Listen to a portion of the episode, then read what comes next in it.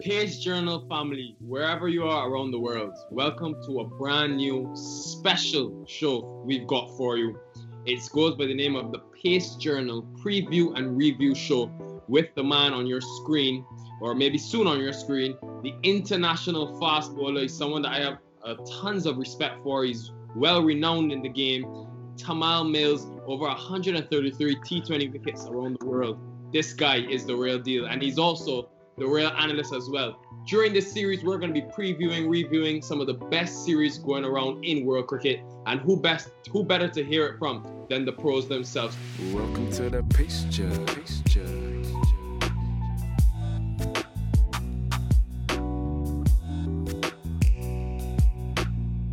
Mm.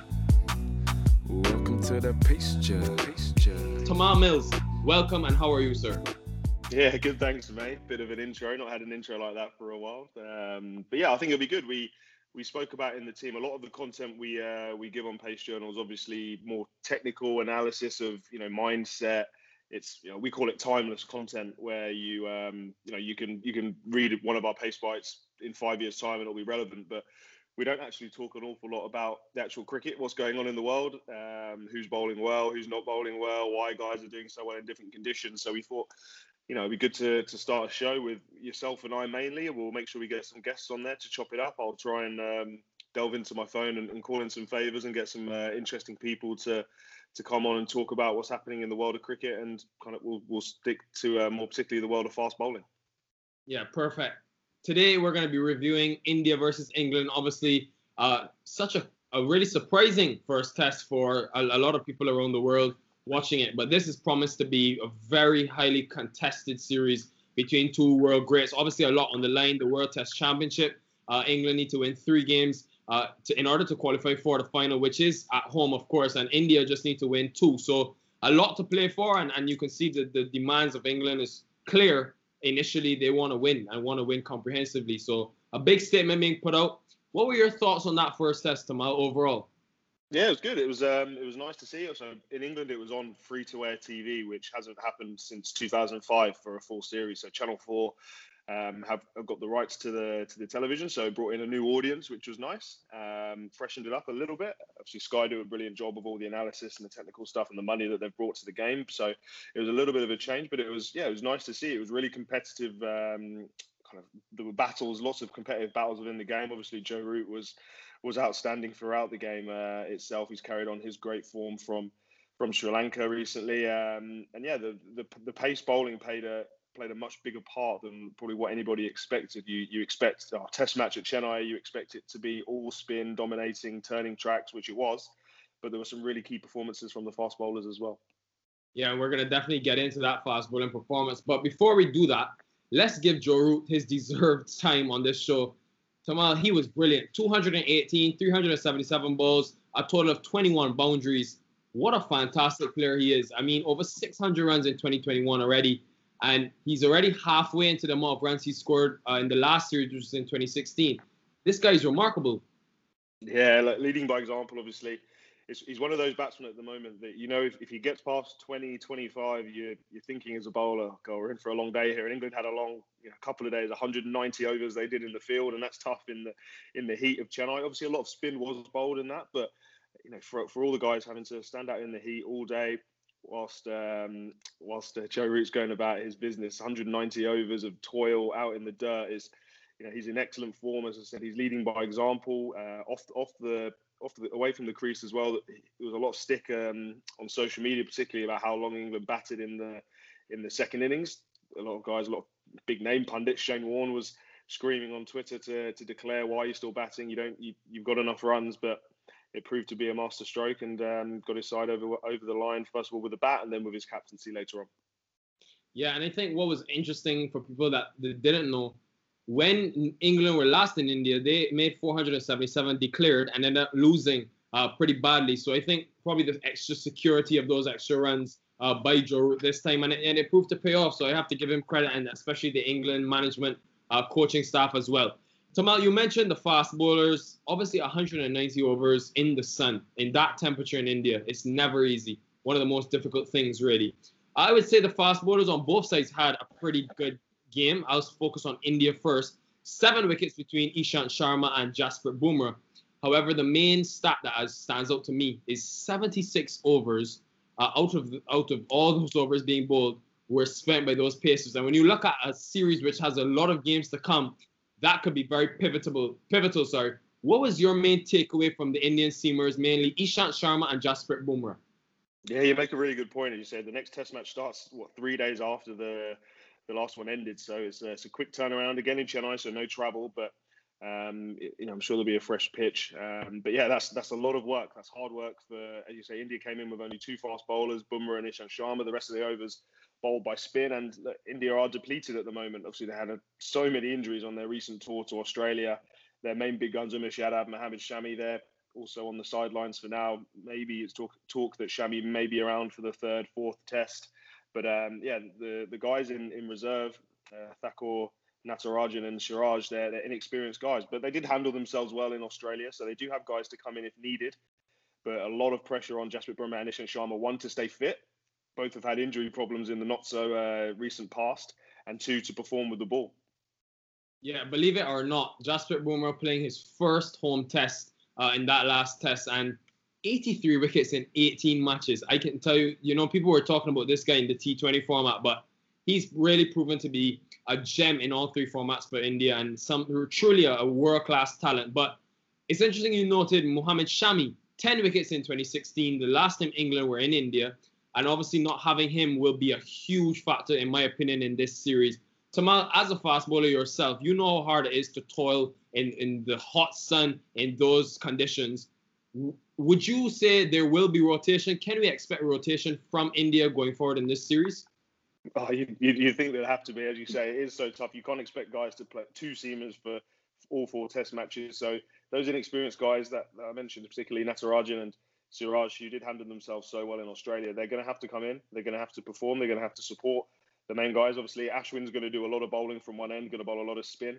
Um, but these guys are going to have to come in and have to you know, find wickets. England have, have, already proven that they've got guys in form, obviously Joe in particular, but they've got dangerous guys all throughout the order. Ben Stokes, Jos Buttler, to name but a few, who are obviously well known in in, in India it's, um, itself and playing so much cricket in the IPL. But um, it's going to be a challenge. Um, reverse swing is going to be a huge part of it. We'll touch on that a little bit more with Jimmy Anderson, how well he bowled, especially in that second innings, an absolute magician. But um, there's challenges there. But I've already seen Virat Kohli and uh, Ravi Ashwin come out and say they weren't happy with the pitch, they weren't happy with the new uh, SG ball that was produced for this game. So the Indians are already having to, you know, a little moan, uh, letting, letting, the guys know they're not quite happy. So England will be very, very pleased with how that first test went in in all accounts. For sure, man. And um, yeah, and interesting reading something about the second test. Uh, this one is expected to spin a lot more, so no surprises there for sure uh, given what England were able to do, their fast bowlers were able to achieve, which we're going to get to. Before we move on to England, though, Tymal, Pace Journal has had Ishant Sharma on the show already. You guys have had him. I know he's someone that you're extremely impressed by, uh, someone that you watch very closely. Speak to me about obviously being his first test back. How did you rate his performance, and how big of an asset is he to India? Oh, it's huge, and especially considering how what the first maybe two thirds of his career, how that went. He was kind of seen as a a bit of a joke bowler by by a lot of accounts, particularly particularly in India. But the last couple of years, he's really transformed himself. He's really embraced that big in swinger that he bowls. We've seen him bowl some brilliant spells, and he's you know, he's the leader of the of the Indian pace attack when it comes to Test cricket. Now you saw. Obviously, he took his, took his 300th Test wicket. He's now played 100 Test almost for India. So that's a huge achievement. Only Kapil Dev and Zaheer Khan have, have, taken 300 Test wickets as a fast bowler, and that's a you know it's an outstanding effort. Um, there was an outpour of you know, love for him on social media when he got that achievement. Ravi Ashwin in the post-match game, uh, post-match interview, sorry, spoke really highly of him, but the work ethic, coming back from injuries, reinventing himself, and it's been you know kind of since 2018 went to Australia. Since then, he's really kind of taken his game to another level. In 2018, he only averaged 21 with the ball. In 20 and then in 2019, he only averaged 15. He was taking his wickets at 15 apiece. So it's an amazing run of form he had. Obviously, last year was pretty much lost uh, to the pandemic, as, as, as we all know. But thankfully, we're back playing cricket again. But from an Indian point of view, he can't do it all himself. He needs that backup. Bumrah is still, you know, inexperienced, definitely in terms of bowling within uh, within India. Um, and you know, Mohammad Shami and Umesh Yadav, they're they're a huge they're a huge loss. Their stats have been incredible uh, over the last few years, even sorry, even particularly in India. Uh, Mohammad Shami's taken 62 wickets, averaging only 21 in India. And Umesh Yadav, he's got 96, averaging 24. So they know their home conditions so well. They've proved it time and time again. But not having those uh, two huge names in their side is going to put a lot more pressure on Ishant Sharma, Jasprit Bumrah, and then those young guys that are still to come in.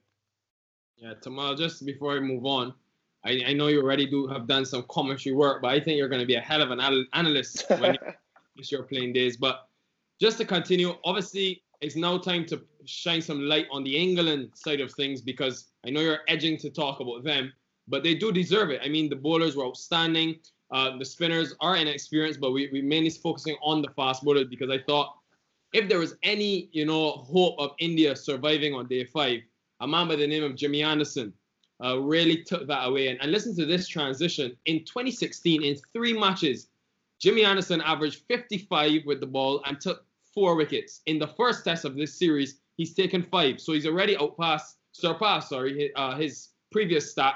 And what a what a fast bowling display, if I can call it that, we saw from Jimmy Anderson, and by extension, Jofra Archer on that on that day one as well.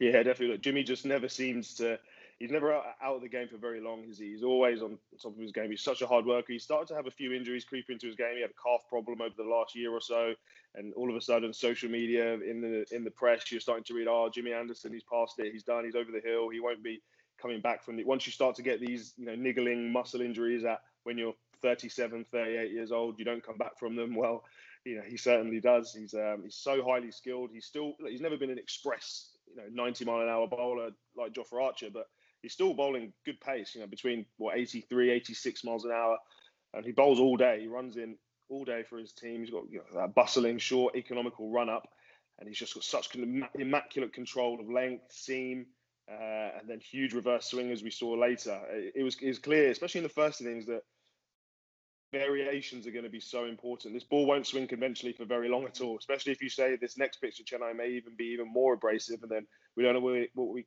we don't know what we're going to get when we get to Ahmedabad because that's a brand new stadium, and I'm sure they've prepared, prepared a fresh wicket for for the new stadium. But Jimmy Anderson, no matter what situation you find yourself in, whether it be a nice green one at Lords in, in May or you in the roasting hot sun in Chennai in February, he'll find a way to take wickets, and it was a pleasure to watch. For sure, he summed it up brilliantly. Um, and in terms of the reverse swing that we saw in second innings, two uh, spectacular deliveries to dismiss Shubman Gill, who was looking good, and then Ajinkya Rahane took a couple of balls later. Talking to me about reverse swing, it's not something that we've seen uh, a lot, especially in India. But Jimmy Anderson, you know, there's talk about this SG ball, but he did get it to reverse swing. How, first of all, surprised were you by that? And then talk to me about just the skill of being able to do it and, and Jimmy Anderson putting it on display. Yeah, one of the one of the best things about that mm. over was everybody in the world knew what was going to happen. The batsman, the keeper, the the bowler, the commentators, everybody watching on TV, it was Jimmy Anderson was trying to reverse swing that ball back into the right-handed batsman hit them on the pad, bowl them through the gate. Everybody knew it. The batsman knew it, and they still couldn't do anything about it. That's what made it so special. That was how late the ball went. The seam is from Jimmy Anderson is always perfect. Um, and it's a real skill. And they say that oh, the faster you bowl, the more the ball will reverse swing. And you know, the traditionally it's been you know your faster bowlers, Wasim Akram, Shoaib Akhtar, that you think about bowling reverse swing. Simon Jones that that bought uh, in the 05 Ashes to get Michael Clarke bowling upwards of 90 miles an hour, Freddie Flintoff. But Jimmy Anderson, as, as we've said, he's not a 90 mile an hour bowler. He's got such immaculate wrist position, work with his fingers. He gives the ball every chance to do what it needs to do. And you have to also give credit to the rest of the England side to get the ball reverse swinging. That it's a team effort. You can't have guys putting your sweaty palm. You need to keep one side of the ball dead dry. You need to let it scuff up naturally. So you need to be bowling your cutters, your cross seam balls, buffing up one side to keep it nice and smooth. So then the other side gets really messed up.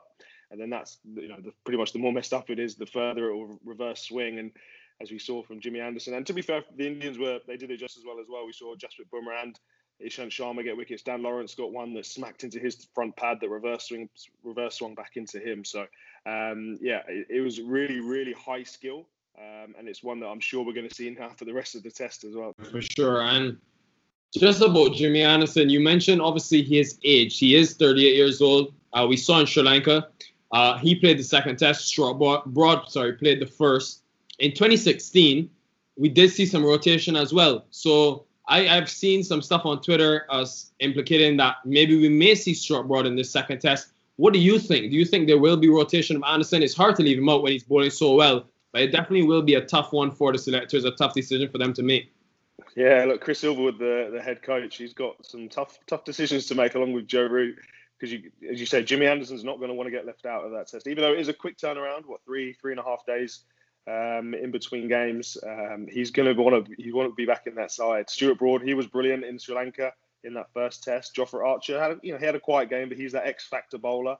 Um, Mark Wood, he's been bowling really quick as well. He was really impressive in Sri Lanka. And you've got Sam Curran, Chris Woakes, obviously Ben Stokes. He didn't bowl too much in the game, but he's obviously going to play. He's your he's your third team, and obviously you're going to play at least two spinners in India. You're going to play Jack Leach and Dom Bess, so they're going to get a good run in the side unless Moeen Ali comes in for one of them as well. So uh, it, it's going to be a really tough um, call. Some guys are going to be really hurting, really annoyed if to be left out, especially Broad and Anderson. They're two you know, stubborn old dogs that have been around for a long time and have proven now and sorry time and time again. I think Stuart Broad will be really effective with that really quick leg cutter that he bowls. He bowls that leg cutter that he still manages to get enough pace on it to deviate away. You know, in in in T20 cricket, one day cricket, you're looking to bowl slower balls to take all the pace off and try and deceive the batsman and make them hit you for six. Whereas in Test match cricket, you see Stuart Broad in particular, Jofra Archer bowls a really good one as well. Those fast leg cutters, so you can still, so they still have to because if you get a nick, you need them to carry through to the keeper. So um,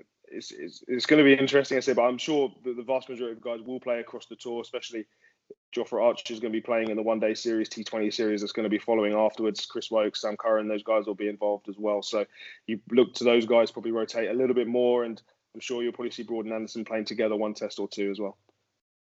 Sure, and, and obviously England taking the option of resting Sam Curran and Mark Wood for the first two tests. So it's pretty much, in my opinion, nails on Jofra for maybe one more test. Then we may be able to see some rotation with uh, a Mark Wood because it's something that we I actually noticed in 2016 a trend where England went with either Broad and Anderson in each game and then played someone another pacer like a Jake Ball, etc. So I definitely think you could definitely see that rotation between an Archer or a Mark Wood. And then one name that people forget as well is Chris Woakes. So I, I really find it hard to, to believe how England are going to find all these places for the, their fast bowlers. As you said, people will be unhappy. Uh, it'll be interesting to see uh, but what just before you know we, we wrap up, Tymal, what do you think is England's best bowling lineup? Oh, mate, it's a, it's a tough one. What's what's so what for the next next Test match in Chennai?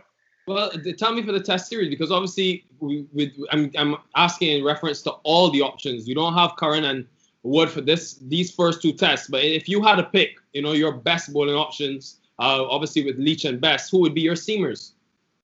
I'd probably, if, if all the guys are feeling fine and they're, you know, they've pulled up well, I'd, I'd, I'd be tempted to just go again with, with the same lineup, as you say.